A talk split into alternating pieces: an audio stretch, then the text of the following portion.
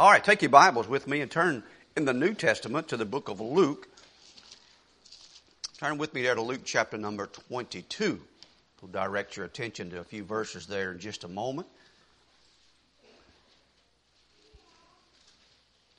You know, you and I have a tendency to recall the last conversation that we may have had with someone before they unexpectedly passed away. I can remember several years ago on a Sunday morning after service that I stood right there by that uh, altar there and spoke with Brother Jimmy O'Farrell. And I, he did not know, and I did not know that that would be our last conversation on this side of the grave. But I do remember that moment. And I think we tend to remember some of those moments when somebody that we care about and somebody that we love, uh, you know, unexpectedly leaves our life. I remember in particular my dad. We had moved away from our hometown in North Mississippi to South Louisiana and were there for about 14 years pastoring in Cajun country. So we only got to see mom and dad maybe once or twice a year. And so as we would go back, we'd spend about a week with them and visit with them, and then of course we'd come home. And I remember well, the last visit that I had with my dad, as we were just, uh, I think maybe riding in a truck together, just talking, and I thanked him for some things that he had done for us as our dad when we were growing up. I, one of the things that he really, really stressed on me was that I had no option but to get up and go to school every day and I had no option but to make good grades. That, that wasn't even up for discussion. And so that was something that he made me do, and it really didn't, it didn't, it wasn't a burden, it's just something that he did. And so I was thanking him for that because as, poor as we were, and as, as far as my, my family, my parents, my grandparents, I actually was the first Hoots male to graduate just from high school. And so it was a big deal to my dad that I get an education because he knew that had held him back from being able to do some things in his life, though he had the knowledge and the skill. The lack of education kept him from being able to be promoted in some of those areas. So he made sure of that. And so I th- thanked him for that. And, and he, uh, my, my parents and grandparents, they were not communicators on Sunday afternoon, we'd go up there and we'd sit on the front porch for hours and maybe four words would pass between everybody. I mean, just that kind of atmosphere. And so, uh, for me and my dad to have that conversation was a big deal. And so he thanked me for that. And, but he also told me, he said, son, I knew if I could give you an education that you would have something that nobody could take away from you. Well, I never heard my dad even mention anything about his philosophy of life. That was the first time I'd even heard something like that. And so I thanked him for it. But then he went on to say, he said, listen, when you go home this time, I want to give you a set of tools. He said, I don't feel like I'm going to be around much longer. I mean, he said that. Okay, there were no indications otherwise that, that I should take that seriously. I just thought maybe he was having, who knows, moments of depression or whatever. I did not know. And so I took it, brought his tools home, and uh, two weeks later, I was sitting at a McDonald's, and y'all forgive me for that, if you would please. I was sitting at a McDonald's. The ladies in the church were meeting at my house, so I didn't have many options. There were not many options in Franklin. So I was sitting there, and my, and, and my wife walked in the door, and I could tell by the look on her face something had happened. And uh, she said that my dad had another heart attack and had passed away. And so my mind went immediately back two weeks before that when we had our last conversation. Of when, like he had some kind of premonition that something was going to happen, and he gave me those tools. And so that moment before he, those two weeks, that conversation has stuck with me. Can you remember a conversation that you have had with someone before maybe they were unexpectedly taken away from you? Or maybe they talked to you and they seemed to have a premonition that they were, but you did not take it seriously but you wished you had. I think as we read the passage here this morning, we are looking at a man who is going to sit down with his men and he is going to tell them this is going to be one of our last conversations, and I want to talk to you about some things.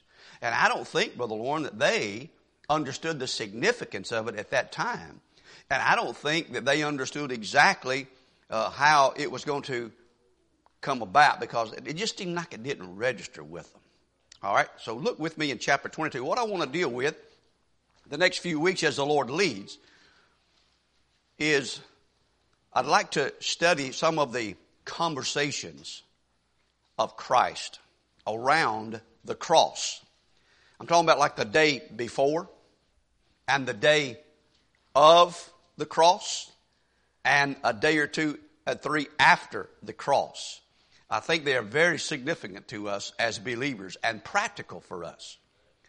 So I want you to look with me in Luke 22 and verse number 14. Now, I need to give you a little bit of background so that you will appreciate the setting here. All right? And what you're looking at here is the last meal, or the Last Supper, we call it, before the crucifixion of the Lord Jesus Christ. You'll notice in chapter 22, actually in verse number 1, it says, Now the feast of unleavened bread drew nigh, which is called the Passover. The Passover. All right? And for the Jewish men, for them to travel and to go to Jerusalem, uh, there were three very important feasts that required them to leave their homes and come to Jerusalem and participate.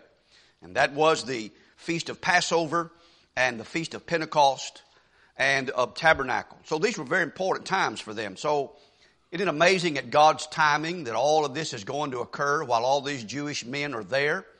And so you'll notice in verse 1 that it is called the Passover. Now when I say Passover, I hope that most of you have read your Bible enough to know what I mean by the Passover. This was a historical moment in the Jewish nation. Several thousand years before this is when God had made a promise to Abraham, to his descendants, and that they would eventually go down into Egypt, become slaves and prisoners, and one day he would deliver them. And sure enough, God called Moses, sent him down into Egypt, and Moses, of course, declared the mighty power of God through the different miracles and plagues that took place. But the last one was when Moses went to Pharaoh and said, You've got to let our people go, and God is going to take the firstborn of every family. And so Moses then goes to the people of Israel and whoever else would listen. And he said, You take the blood of an innocent lamb, you slay that lamb, you take that blood, and you put it over the doorpost of your home. And when the angel of God and when the wrath of God passes through tonight, that angel of death is going to look for the blood that is on the doorpost. And when he sees that blood, he is going to pass over you. And if there is no blood, then the firstborn in that family was going to die that night.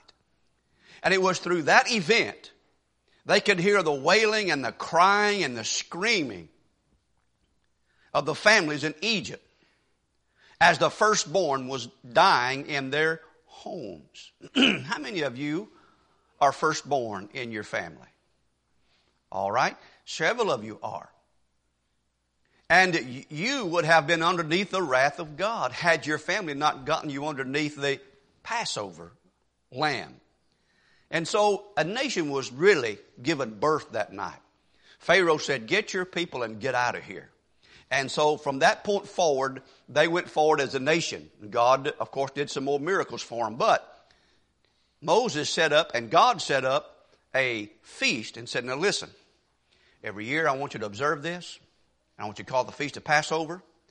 I want you to, and when your sons and daughters see you observe this, and they ask questions, I want you to remind them of the power of God and how that God delivered you from the bondage of Egypt and that He saved you by, it really, by the blood of the Lamb and by His grace and by His mercy. And you tell your sons and daughters that.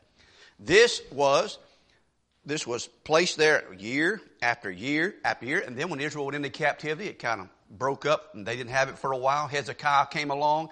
They had a great revival and he had a wonderful Passover I mean, they said, man, it was one of the most powerful Passovers Israel had ever experienced. I mean, they sacrificed thousands of lambs and sheep that day.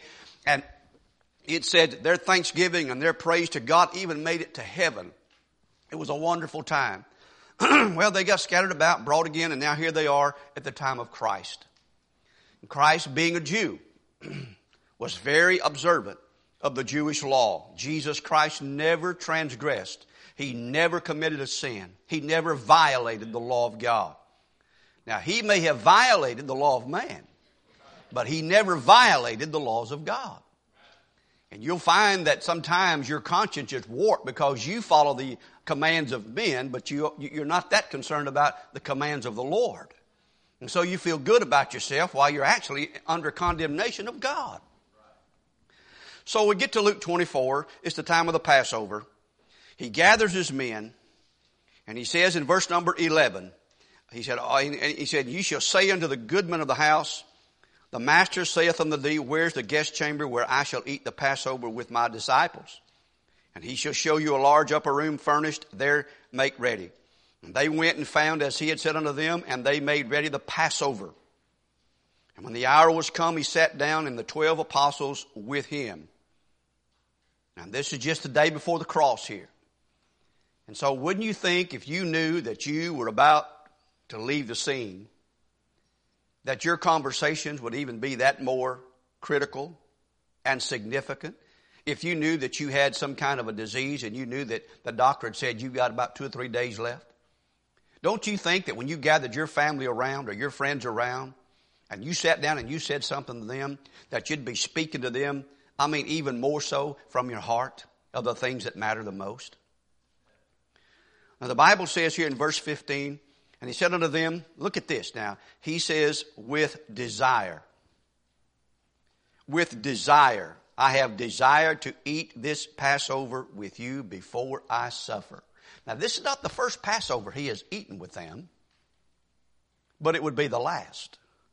And he said, I've been looking forward to this. Now that's hard to understand because he just said he was fixing to go suffer. But he knew the time. It was time for him to do this. And so the scripture says I have desired to eat this Passover with you before I suffer. Now I want you to understand something about the human ear and mind. People can have a conversation with you and some words stick with you and some words don't.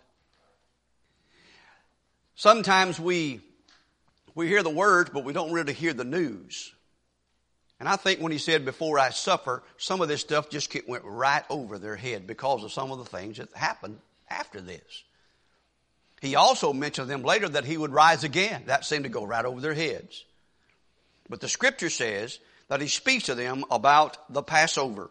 And now this is significant to you as a believer today, and I hope you understand this. And if you're here this morning and you have never, ever been born again into the family of God, this point of this message is for you. Now watch what Jesus said. Verse 16.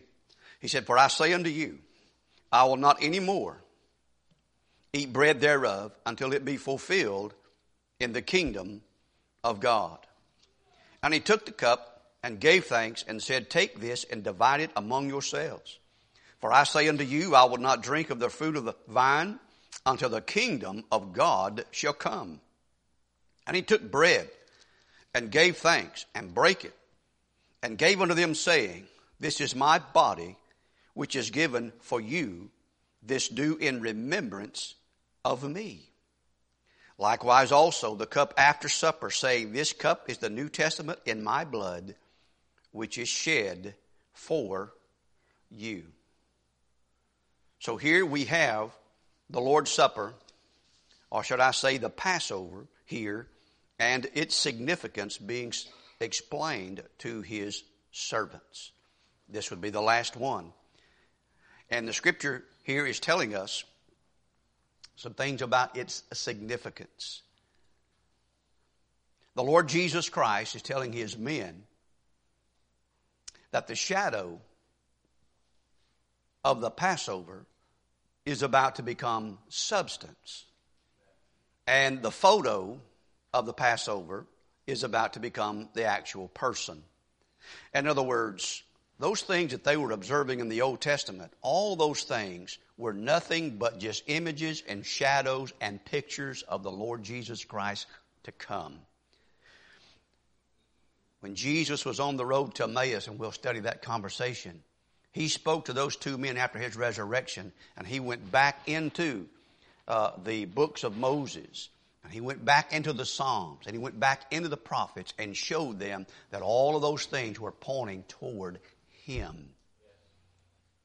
The significance of this event is critical to us as well. Because everything was about to change. They were used to offering up a lamb, and now they were sitting in front of the Lamb of God. They had always offered up something that was perfect, and he was about to offer up something that was perfect. Do you know the Bible actually says in 1 Corinthians 5 7 that the Lord Jesus Christ is our Passover? Now, this thing about the Passover, according to the scriptures here, let me, let me, let me give you a few uh, uh, uh, verses that might help you with this. All right? Peter later on, one of these apostles, are sitting there and talking uh, to his men when he wrote his letters to the saints of God. He said concerning the Passover lamb and concerning the Lord Jesus Christ. And before I quote this verse, understand what Jesus just told them. He said, My body is being given for you. Number two, my blood is being shed for you. They didn't comprehend that. Later on, Peter, the significance of that, he writes in one of his books and says this For as much as you know that you were not redeemed with corruptible things as silver and gold from your vain conversation received by tradition from your fathers, he says, but with the precious blood of Christ as of a lamb without blemish and without spot. That's concerning his blood. His, And then he said later on, who in his own self bear, bear our sins in his own body.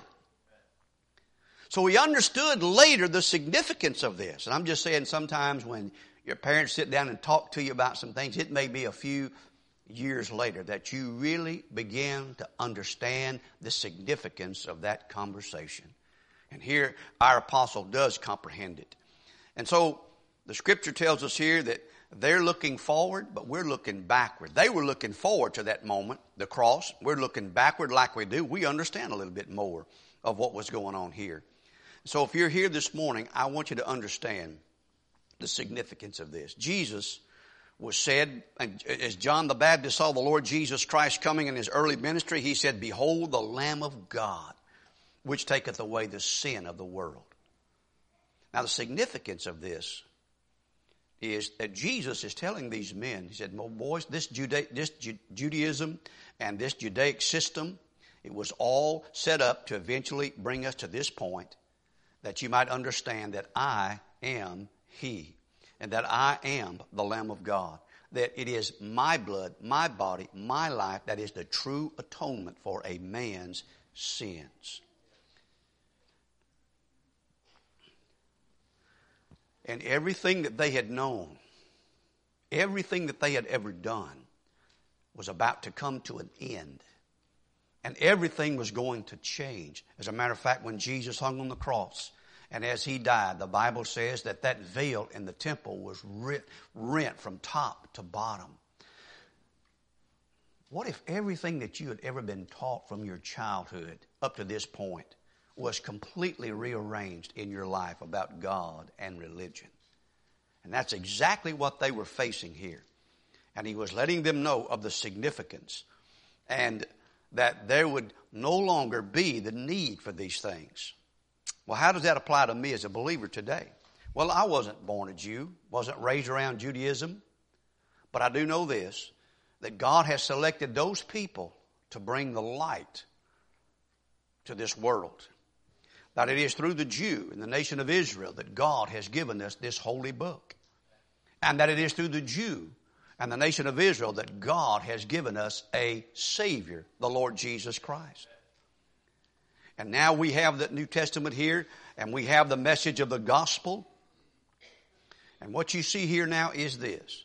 Because I understand the significance of Him being the final Passover, of Him being the Lamb of God, of Him dying for my sins, of Him taking my place. It meant, it means now that I, I, if I wanted to be part of this pure religion, I, and I do want to be part of a pure religion, that I do not need to bring a sacrifice. I do not need to stop somewhere on the way to church this morning and bring a lamb. I, I also no longer have to be uh, judged by anyone in religion today in observance of a holy day or of the new moons or the meats or the Sabbath days. All of these things were gone because Jesus was the Passover. And he's having this conversation with these men, and I'm sure that they don't understand all of its significance. No more than sometimes we do when somebody talks with us. But if you're here this morning, I want you to know that Jesus Christ died for your sins on that tree and bore in his body your sins. And God proved that he was the Son of God by raising him up from the dead that you and I might be saved. What a message for him to tell his boys and his men that guys, one of these days, he said, now listen, I'm fixing to die. I'm going to suffer. He said, I'm giving my body and I'm giving my blood for you. That's what I'm about to do. And then the, the, the, the conversation continues on. I want to show you the carnality of these men. Let's move on here. The Passover and its significance is discussed here, but let's move on. Look in verse number 23. Now he has to deal with their pride and its solution. Maybe you're here this morning and you know that you've been saved and you understand the significance of the Passover, that Jesus is the Lamb of God and you have received Him as your Lord and Savior. Your sins have been forgiven and now you're a child of God. Okay, so what is in the message for you today? All right, look with me here at their pride and its solution. Now again, he's dealing with some things before he leaves the planet. And the Bible says here, in verse 23, and they began to inquire among themselves which of them it was that should do this thing. And he's referring to the betrayal of Judas. He has revealed to them that one of them is going to betray him. All right? And I'm surprised that they didn't already have some suspicions of Judas, but it just shows you how, how a person can actually go through the motions and not really it be in their heart. That's something that some of you young people need to comprehend.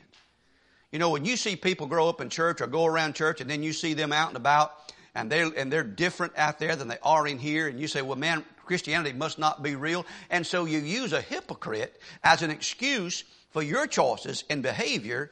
You're being very foolish indeed. They'll always be around. There will always be Judases around. Always. But why don't you look at the 11 that stayed with Christ? How about the rest of them? Why don't you look at them? 11 out of 12 ain't bad. Amen. And the Bible says this though, that look, look look, look at these guys. Verse 24. There was also a strife among them. Okay, now they just he just talked to them about this being the last one and what's going to happen and the and you know what he said, now listen, one of you guys is going to betray me. And so they began to, I think, look at each other, because they did ask this question, is it I? Is it I? Is it I? and it probably, according to this, eventually turned, I think it's you. I think it's you. But the scripture says this. Look in verse number 20 5, uh, verse 24. And there was also strife among them. Now you tell me what it is that causes strife among brethren. I'm sorry? Pride. Pride always brings contention. He said there was also a strife among them, which of them should be accounted the what? The greatest.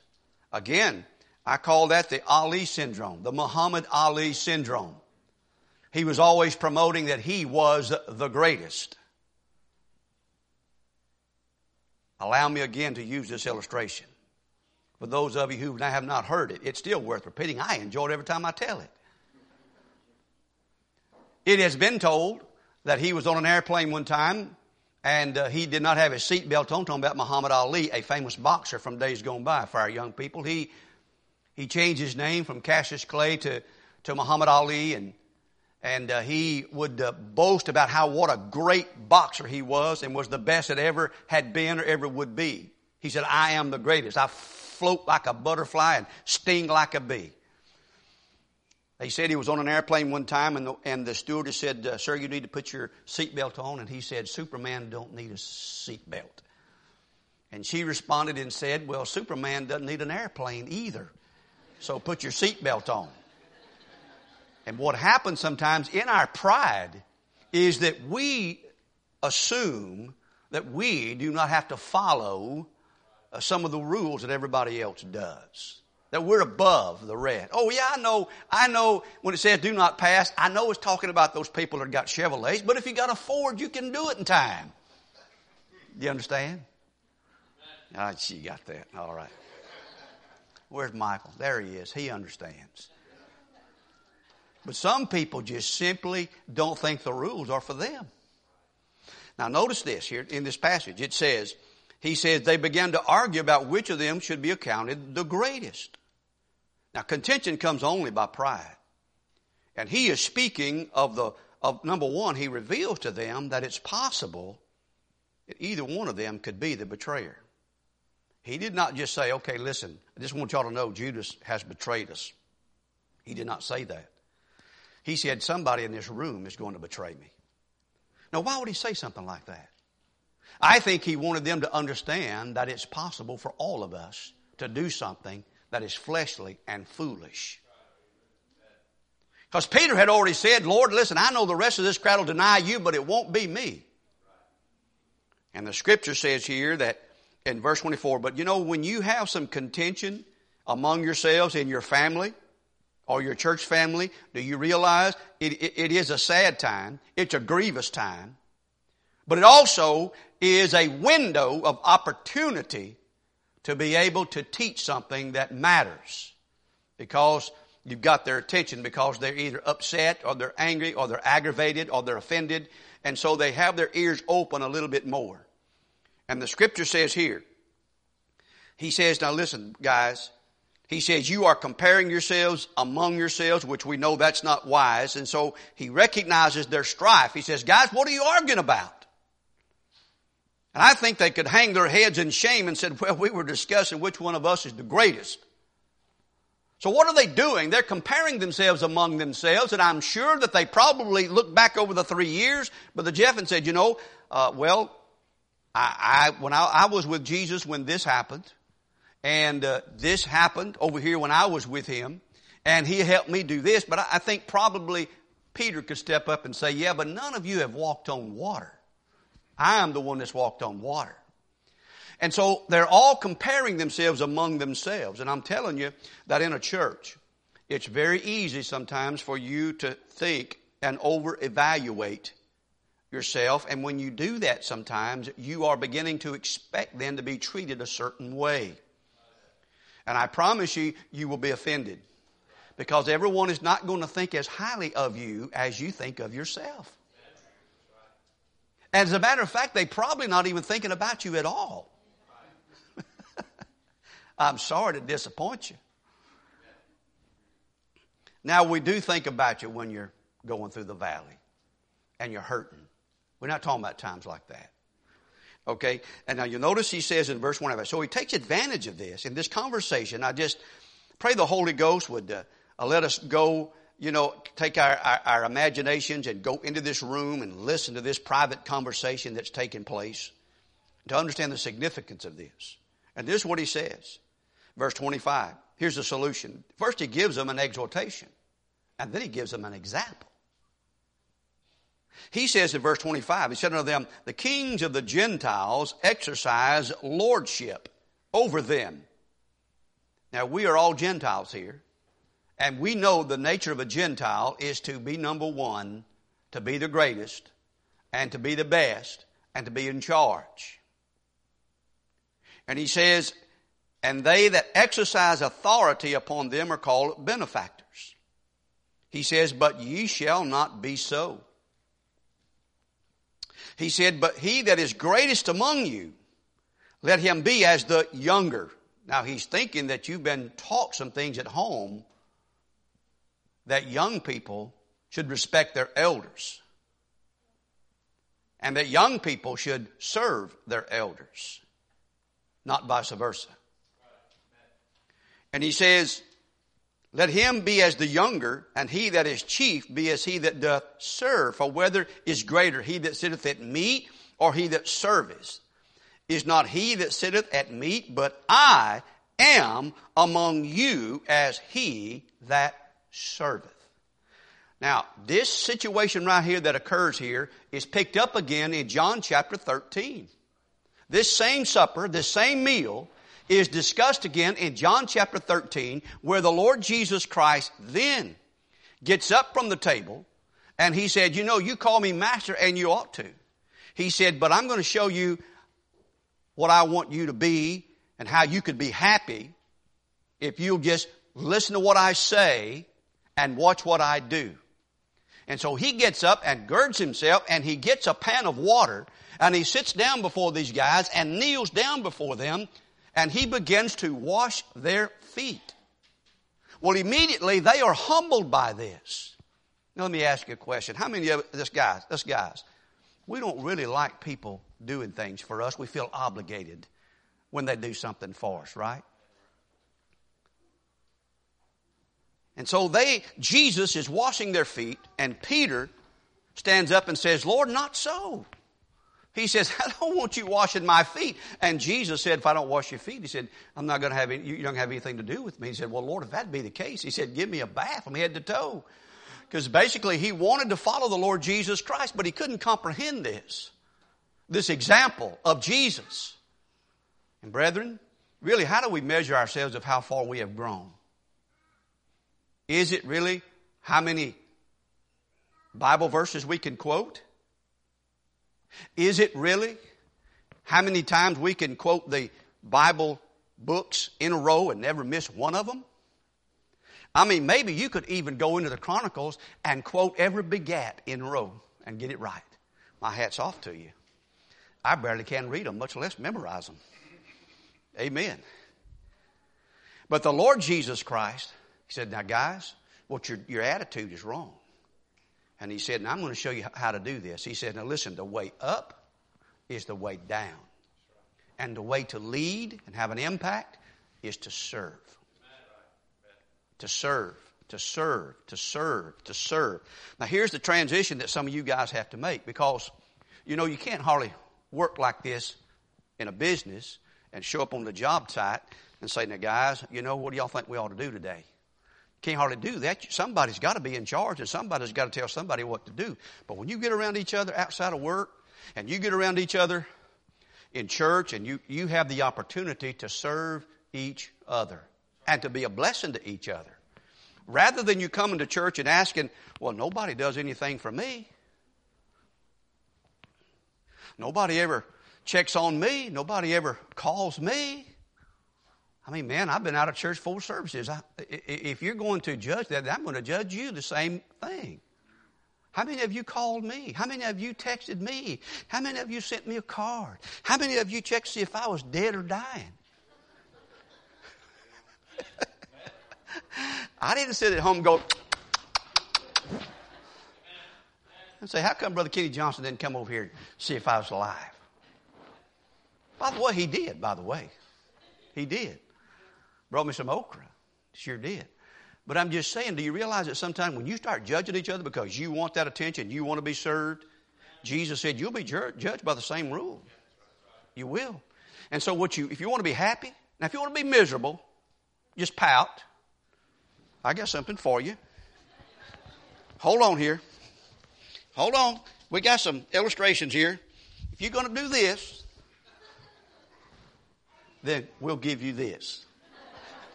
Do you understand?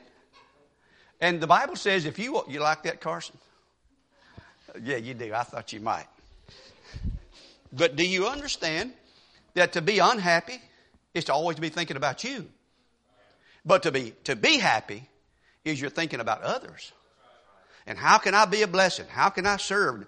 And men and, and, and some of the fellows and ladies in this church, you know what? They're looking for opportunities. They're listening for opportunities.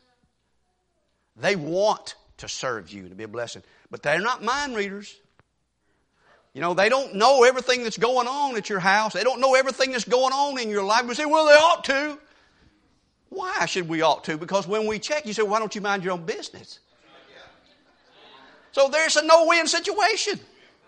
If we pry and we ask, how come you wasn't at church? Well, why don't you just mind your own business? But then you're at home by yourself. I wonder how come nobody ever checks on me. I ain't been at church in four services. Nobody's called and asked me how come I'm not there. You see how it's all about you? But when you love Him and you want to serve Him and you want God to use you, you've got to get past me and you've got to think about other people. That is the conversation Jesus is saying. Now, boys, I'm leaving. I'm fixing to finish your redemption. I will be the atonement. I'll take care of your sins. Number two, if you want to be happy and you really want to please the Lord, then you follow my example and you learn how to serve each other. Paul said, I, he said, listen, he said, I'll become all things to all men that I might gain some, that I might save some. Are you willing to be inconvenienced in order to be a blessing? All right, last thing. Look at verse number 28. The Passover and its significance is discussed. Number two, their pride and its solution is discussed. Jesus Christ, Philippians 2, having the mind of Christ, who thought it not robbery to be equal with God, humbled himself, and took on the form of a, a servant. A servant. Look at verse 28. Now he's going to discuss their prophetic promise and place. Now listen, this is important because eschatology they come back to talking about, talking about the coming of the Lord. Eschatology is derailed and hijacked when one replaces Israel's prophetic promises with the church. And Jesus is letting them know that their Father, their God, is sovereign. And He is talking to Jewish men with Jewish hearts who are wanting a Jewish nation and looking at a Jewish Messiah. And here's what he says to them. And this is some of their reward for being servants. He said, You are they which have continued with me in my temptations. Is there a reward for always being the servant? Oh, yes, it is. There is. Verse 29 and I appoint unto you a kingdom as my Father hath appointed unto me, that you may eat and drink at my table in my kingdom and sit on thrones judging the twelve tribes of Israel. Most commentaries pass over this passage of scripture right here because a lot of these guys believe in what is called replacement theology. That the church has replaced Israel. And that's why you'll hear some of these guys quote verses and claim promises that belong to Israel and presumptuously proclaim them boldly as if they are a Jew. The book of Revelation writes and said there'll be some who proclaim themselves to be Jews which are not. You will never understand this book if you leave out the nation of Israel and its importance in the, in the eyes of God. It is God who chose Abraham, and he, and he declares himself to be the God of Abraham, Isaac, and Jacob, the God of Israel. Now listen, the significance of this, number one, it dismantles replacement theology. And by the way, that affects politics. There are nations who have made laws and who have made moves against Israel over the centuries because of their philosophies that men have given them, religious men have given them. The Roman Catholic Church, for example, have given them concerning, and the Jehovah's Witnesses and folks like that who have replaced Israel with the church. And their argument is, is that when they cried and they said, you know, when they said, let his blood be upon us and our children, they said that because they crucified the Lord Jesus Christ, that they gave up their right to ever be and have the promises that God gave to the nation of Israel. Now listen, do you ever watch the news? A little? What happened this week? Is it significant? I don't know. There was another peace treaty that was signed. in Israel between the Arabs and the Jews. And, and President Trump is getting some of the credit for it. How significant is, is it? I don't know. But I think it's, it could be like one of those tremors that happens before the actual major earthquake occurs. These peace treaties are going to build up until there is a major peace treaty that takes place. And we'll know that that will take place when the Antichrist is on the scene. But listen, when you read that, you probably have passed over that and said, what's the big deal? Well, the big deal is, is that these apostles don't have a clue that God one day will establish the New Testament church. I say that whoever's listening, watching, and you can show this to whoever you will. They were looking for a Messiah. You know how I know that? Because after the 40 days of listening to him teach before he went back to heaven, their question to him before he departed says, When are you going to establish the kingdom? Because they remembered the promise he made to them. Now listen, do you have you ever met anybody that claims to be an apostle today? You know, most of them uh, listen, I had a chance to observe some religious programs last Sunday morning before you came on. It was awful. It made me mad. On would come Apostle so and so. And he had this book and he had these prayer cloths. And he had this anointing oil. Now you could get it on a deal if you paid a certain amount today. You know, I want to just kind of put my hand through the TV screen and grab him by the neck and slap him in Jesus' name for making a mockery of the truth. He's no apostle. There are 12 apostles, and their names, are you listening to me? Their names are on the city. The city. The 12 apostles of the Lamb are written on the foundations of the city. They were chosen. And, and, listen, Jesus tells them in John 15, You have not chosen me, but I have chosen you. And they were chosen to be witnesses of the resurrection of Jesus Christ. They were men who, have, who could perform miracles after his resurrection that other men could not perform. They were given the inspiration of the scriptures. This was a unique group of men hand chosen by the Lord Jesus Christ himself. And they had walked away from a lot of things to follow him. And so he gives them this promise. And I say again, I say again, this is critical because it means God is not through with Israel. It means that he has a plan for Israel and that the restoration of Israel is part of his plan prophetically the tribulation period, called the great tribulation, called the time of Jacob's trouble, time the time of God's wrath, all has to do with God restoring Israel where it needs to be. So the church is in a different place. We have different promises. Same Savior. But we have a different place in God's prophecy. And the Bible says here, let's look at this, verse 30. So he's telling these guys now, remember, I'll guarantee you they're remembering this statement. Because this verse displays the sovereignty of God, and man hates the sovereignty of God. All the way back to Genesis chapter 3 and verse 15, when he promised that one day he would send his seed through, this, through the seed of a woman, he would send a Redeemer, the Lord Jesus Christ. And he says in verse number 29, let's read it again carefully. Listen to me, church, please. Somebody's always trying to sell you something if there is no distinction made here that Jesus gives, and if you don't recognize the distinction between Israel and the church, then there will be no discernment for you as you study the rest of your Bible. You will not be able to discern the truth and what's going on in America. You think America is the apple of God, the apple of God's eye. It's not true. You think you're the apple of God's eye. That's not true. It's Israel. It's Israel. And brother, you need to watch what goes on in that land.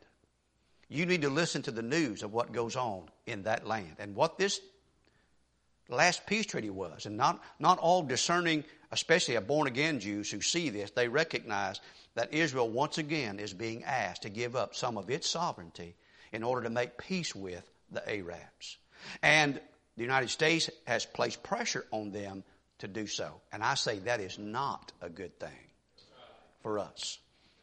And so the scriptures go on to say here in verse number 30, and I'm done. Thank you for your patience. But I want to encourage you to understand three things. Three conversations took place here. One had to do with the Passover lamb, being Jesus died for our sins and took our sins in his own body on the tree, and that it is his blood that cleanses us from all sin. Now, you either stand before God and you answer for your sins yourself, or you stand before God because you have bowed your knee and received Jesus Christ as your Lord and Savior, and He is your atonement. He is your propitiation. He is your Passover. Those people in that house, Brother Travis, in the old days in, the book of Exodus, chapter 12, those people inside those houses were not spared the wrath of God because they were worthy. It was because of the worthiness of that blood and that lamb. Then he talked to them about their pride and its solution. And then here, if you're concerned about what's going on with all of the things that are happening electronically, what's going to happen electronically with the with the uh, virus and uh, with the vaccine and with the banking and all the things that are happening around the world quickly, if you're watching that and you're observing that, you need to find not trouble in your heart, but hope in your heart that the Lord is coming back real soon. And you need to be ready to meet him when he comes. And here's the promise in verse 30. You see, God's, God's looking down on the earth and he's paying attention to what's going on in that little piece of land that belongs to him that he has claimed. And you need to watch the news that takes place there more than anywhere else on the whole globe. And here's what he says. Verse 29 And I appoint unto you a kingdom, as my Father hath appointed unto me. And Isaiah wrote about that, that you may eat and drink at my table in my kingdom and sit on thrones judging the 12 tribes of Israel. That means God's going to bring them back together. Or Jesus is lying and he didn't know what he was talking about. He's bringing them back together, establishing them again, setting them in their land, and he will be king, and these guys will be ruling with him. And the scripture says that you need to understand this that uh, the church again has its own place, but this morning we're discussing his conversation about these men. If you're here this morning and you're born again, you continue to have your hope and faith and trust in Jesus Christ. Number two, look to serve, not to be served. Humble yourself before God. If you want to be happy, find a way to be a blessing. If you're at home miserable, text somebody to encourage them. Pick up the phone, call somebody, check on them, write them a letter, mow their yard. Do something for somebody. Be a blessing. Be a servant. You'll see your attitude change. You'll see your spirit encouraged. And do it to be a blessing, not to get a blessing. Amen? And then, last of all, keep your eyes on the skies because things are changing quickly in America and around the world. And God is still on his throne, Brother Jeff, and he's still going to do something with that little nation called Israel. And the world will not be able to destroy that little nation. It is not the United States of America that protects Israel. It is Israel that protects the United States of America. Amen. Let's stand together, please. And may we never turn our back on her. If you're here this morning and you've never been saved, and you're concerned about your soul and your relationship with God, we have time to talk with you after services to answer your questions. We care about where you spend eternity. Church member, I care about your heart's attitude toward the Lord. I want you to be happy. I do. You'll find that humble people and servants are happier than those who want to be served. I hope and pray God will speak to your heart about that. All right, let's pray. Our Father, in Jesus' name, we thank you for the good word of God. Thank you for our Savior and how plain spoken He was about these matters. And Lord, we can believe His promises that you are on the throne, that you are in control, and though it's been nearly 2,000 years since these words were spoken, you are lining things up to do exactly what you said you would do. And we believe in your promises, your sovereignty, And we thank you most of all for Jesus Christ. In his name, amen. You're dismissed. God bless you.